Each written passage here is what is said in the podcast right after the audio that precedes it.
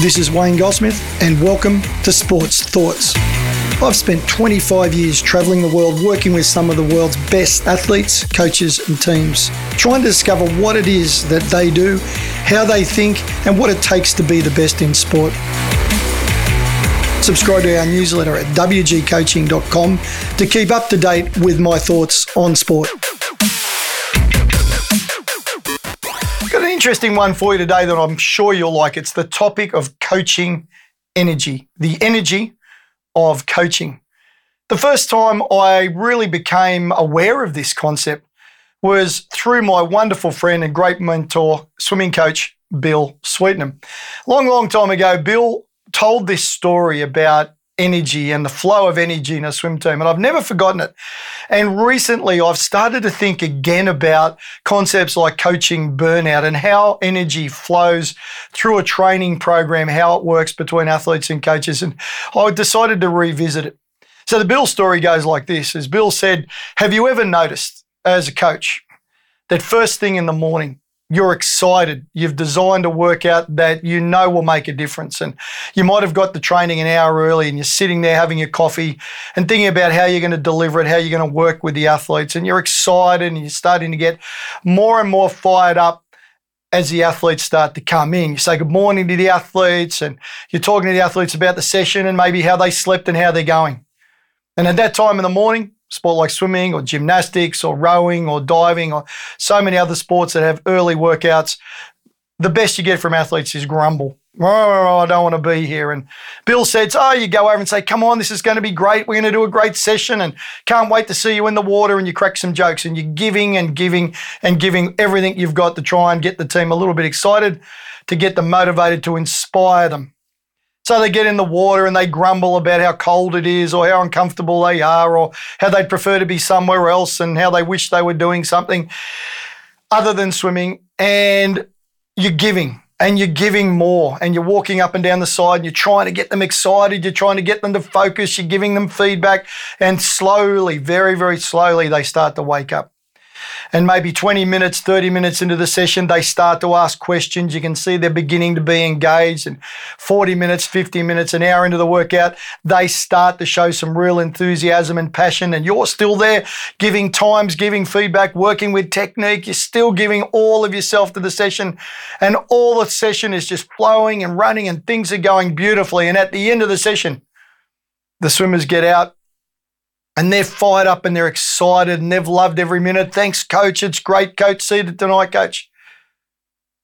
And the poor old coach is sitting at the end of the pool with their head in their hands, desperate for a coffee and somewhere to lay down quietly and completely drained of energy because the nature of coaches and the nature of coaching is so giving coaches give all they can mentally, emotionally, technically, tactically, spiritually. They're giving so much of themselves to help their athletes. Why? Because they love their athletes, because they care about them, because they want to see them realize their potential. They want them to be all that they can be. And coaches give and give and give. And it's not uncommon for coaches at the end of training sessions, at the end of a week, and certainly at the end of a season to feel completely drained, that their bucket of energy, if you like, is completely emptied and they've got nothing else to give and they've got to have a long break. They've got to have their whole weekends just sitting down and doing nothing because they've given everything they can to their athletes. And you know, in some ways, that's a really wonderful way to live your life is giving and serving and helping other human beings. And there's a lot of very, very, very happy people in the world who do spend their life trying to do nothing more than create opportunities and positive environments for other people to be all they can be. And it's a wonderful way to live your life. However, for so many coaches who call me and talk to me and contact me and say, Wayne, I just can't keep doing it. And they use expressions like, I'm burnt out. I've had enough. I need a break. And recently I've been thinking about this a lot more. What does burnt out actually mean? What does coaching fatigue look like? Why is it that so many coaches have to walk away from sport because they've given so much of themselves that maybe their personal health has started to suffer. Maybe their relationships have started to suffer. And one of the things we talk about a lot in coaching is that of coaching widows and coaching widow. And that doesn't mean that your partners have become deceased. It just means they never see you.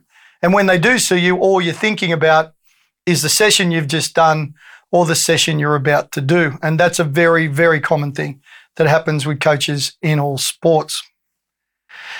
On thinking and reflecting about this a lot, I believe there's some solutions on how you can not just sustain your energy, but how you can finish your coaching sessions feeling alive, that you feel that you're getting energy from sessions and from workouts and from working with athletes, and not just having the energy flow one way from you to your athletes. Part of it is moving towards coaching by engagement. So much of that is building quality relationships with athletes so that you connect, you engage, and then you can inspire them. So much of that is also based around taking time to get to know and understand your athletes, to understand what it is that motivates them. What is it that excites them? Why have they come to you for help, for advice, for guidance, and to change? To understand them as people, to understand them as human beings, to understand what excites them that what is it they do, not just in swimming or rugby or cricket or tennis, but what is it that they like to do in their lives generally, to spend time getting to know them, to getting to know every individual in your team environment. So, why would I say that's important and why that's critical in the flow of energy in the workout? For the majority of coaches that I see around the world, and some sports are way more notorious at doing this than others. The majority of coaches that I see around the world coach by telling and yelling. They coach by volume, which means if they yell more, if they speak more, if they're giving more information, if they're handing out more knowledge, if they're talking and talking and talking, they feel that giving that energy is what coaching is all about. Coaching is the art of inspiring change through emotional connection. It's about building relationships. It's about connecting and engaging and inspiring the hearts and minds of athletes. There's nothing in the book that says coaching is about standing there and giving everything you've got so you're completely drained. That's not coaching. But in many ways, coaches, it seems easy to do it that way because the other way coaching with engagement, coaching through relationship, coaching through building quality relationships with other human beings is a lot harder and takes a lot more time and effort. So we quite often just go to the telling and yelling, I say you do model, because it's easier, even though we don't realize how much of an impact and how much of an effect it has on our energy level. Now, I want to give you a couple of examples to consider here. Imagine I'm working with a young tennis player. Now, if I try the traditional one way energy flow and the new tennis player is trying a skill, the young tennis player is trying a skill, and they can't quite get it right, the traditional one way energy flow, the traditional way of doing things is to say, that's not right, do it again. Your hand should be here, do it again. Your hips are in the wrong position. And by doing that, I have to come up with solutions. I have to solve problems. I have to make decisions. I have to use my time, my effort, my energy one way to try and help the athlete. The athlete can, of course, choose not to even acknowledge or listen to what I'm giving them. They can choose to completely disregard the energy that I'm allowing to flow from me to them. Now turn that upside down. If I said to the athlete, hey, interesting way or good way of doing that new skill, how do you think it went? The athlete has to engage a little bit because that's what questioning does. It gets their brain starting to ignite, starting to fire the problem solving part of their mind and they have to respond. So there's a little bit coming back. And then you can accelerate that by asking maybe some more intelligent and more directional questions. So you might say, How did that feel? I noticed that when you put your head in that position or your hips in that position to the athlete, that this happened. How did that go for you, athlete? Is there a way do you think we can improve this? Is there another way of doing this that maybe is a little bit faster or stronger? So, by engaging with the athlete, by empowering the athlete to have a more active role in their own coaching, the energy begins to flow both ways. And instead of it being you standing there and getting frustrated at the lack of progress or the fact that the athlete's not listening, by asking questions with an athlete that you know, where you've built a relationship, an athlete that you understand, by having a strong, positive, effective relationship with that athlete, the energy starts to flow both ways. I often think it's a little bit like a boulder. Imagine we've got a boulder that's in the middle of our path.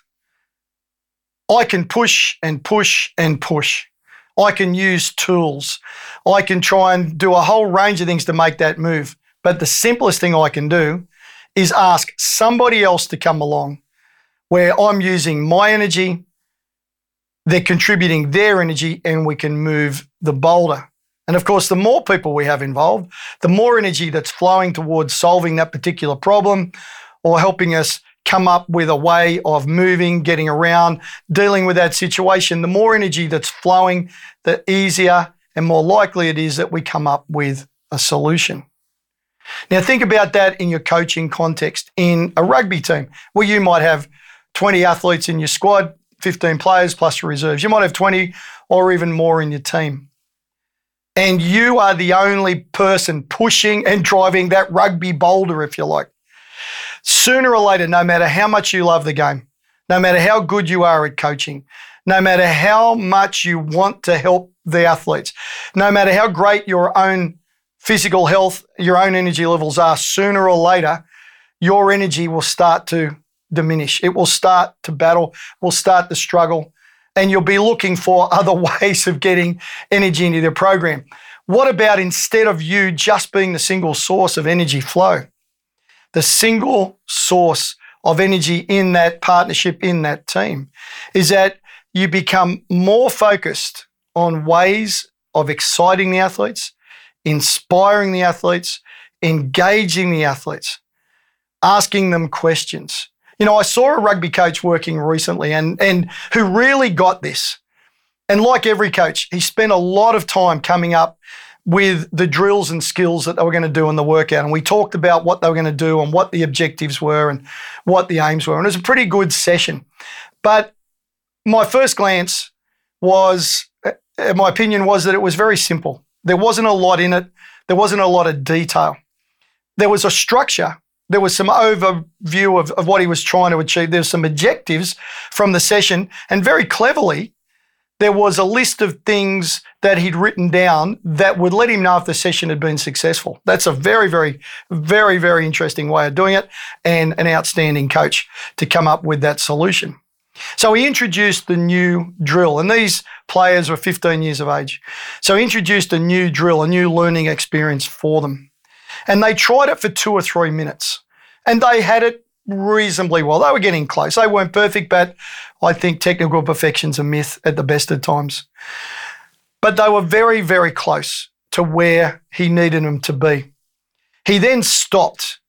Now, in the one way flow of energy coaching model, he would say, guys, 90% right. We'll do it another 10 times and we'll get it completely right. All right.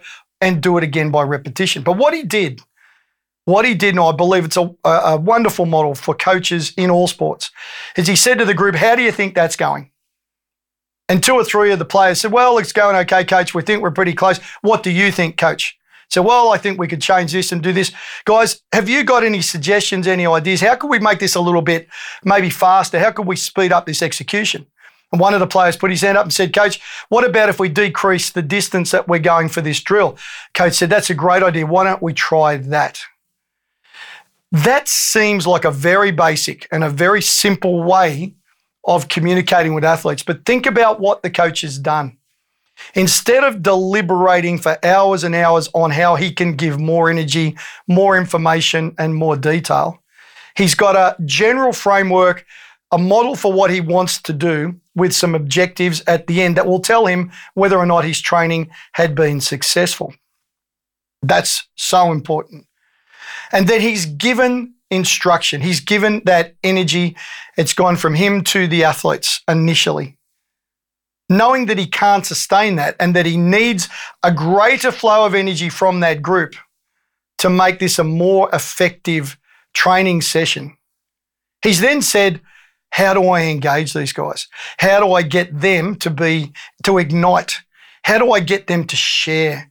How do I get them to contribute more of their energy, more of their thinking, more of their interest to what we're doing? Well, I'm going to ask them and I'm going to listen to the answers and I'm going to give them the environment and the opportunity to put their solutions into practice. You know, coaches, because a lot of coaches will go, uh, they'll ask an, an athletic question and then they'll shoot them down and say, well, that's not what I think. I'm the boss. I'm in charge. You do what I say. But what this coach did, which was very clever, which was to say to the athletes, what do you think? What do you feel? What do you believe? Have you got some solutions?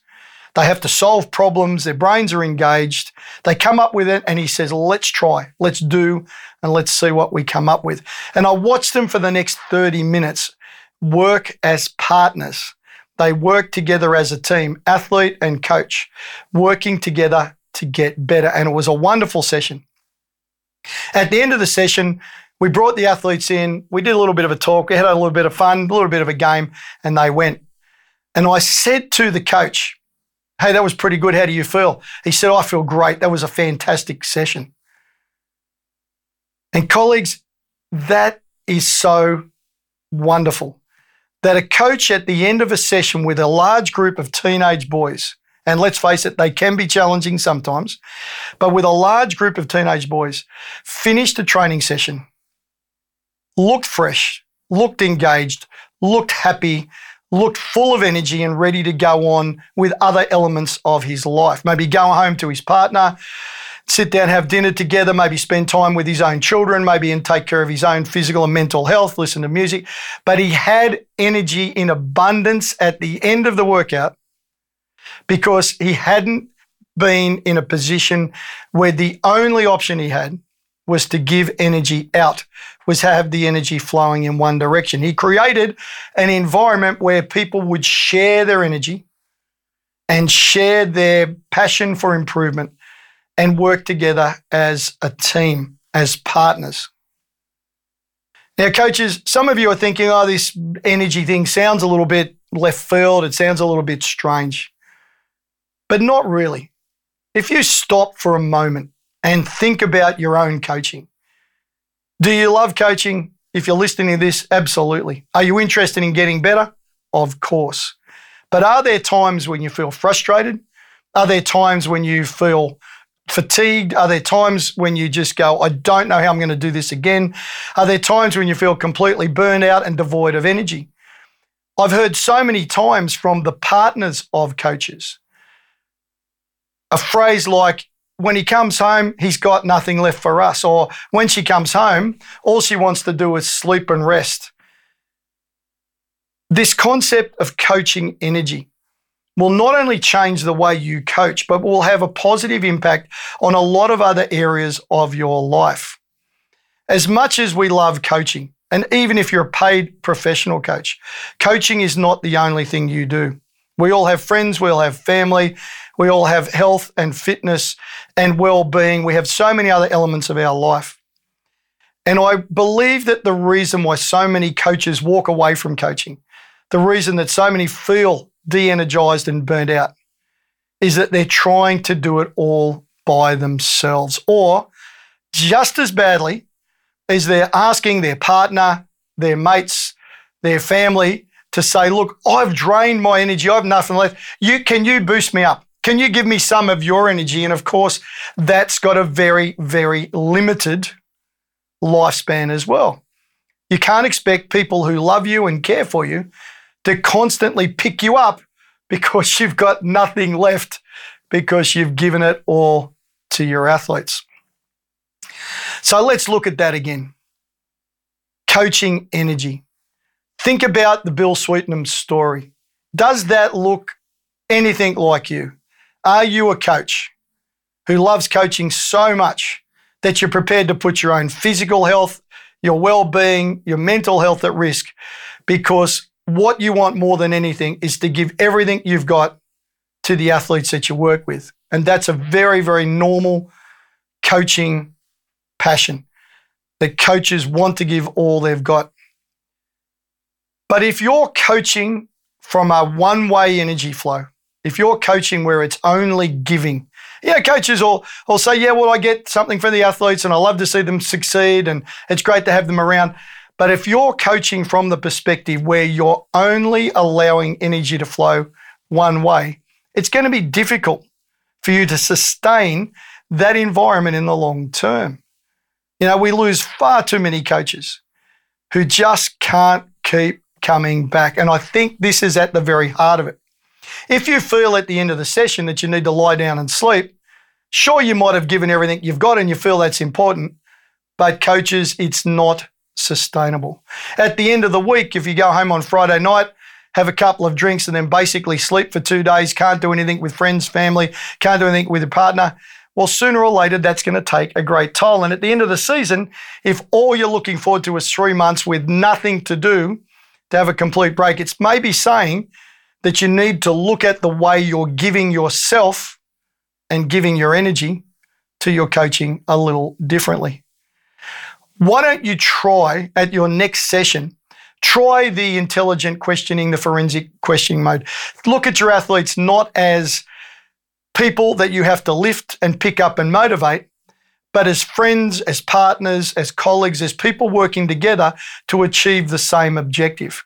If you ran a business, if you were running an organization and you had a clear objective for the business, how would you achieve it? Well, you create an environment where everybody is giving the best that they can, where everybody's sharing ideas, where everybody feels comfortable taking risks and being all they can be in that environment. And the collective expertise and energy and background of all those people would help the organization achieve its objectives. And your training sessions, your coaching program is exactly the same. And think about how, at the cornerstone of what you do, how can you better connect engage and inspire the hearts and minds and athletes so that they willingly and gladly give their energy, contribute more to what is ultimately their own program. It's their session. It's their week, it's their season, it's their goals, it's their objectives. Understand what they do, understand what motivates them, and give them that moment, give them the opportunity to express themselves, to contribute, and allow the energy to start to flow both ways so that the collective energy of your program becomes unstoppable, very powerful, and very effective. This is Wayne Goldsmith for Sports Thoughts.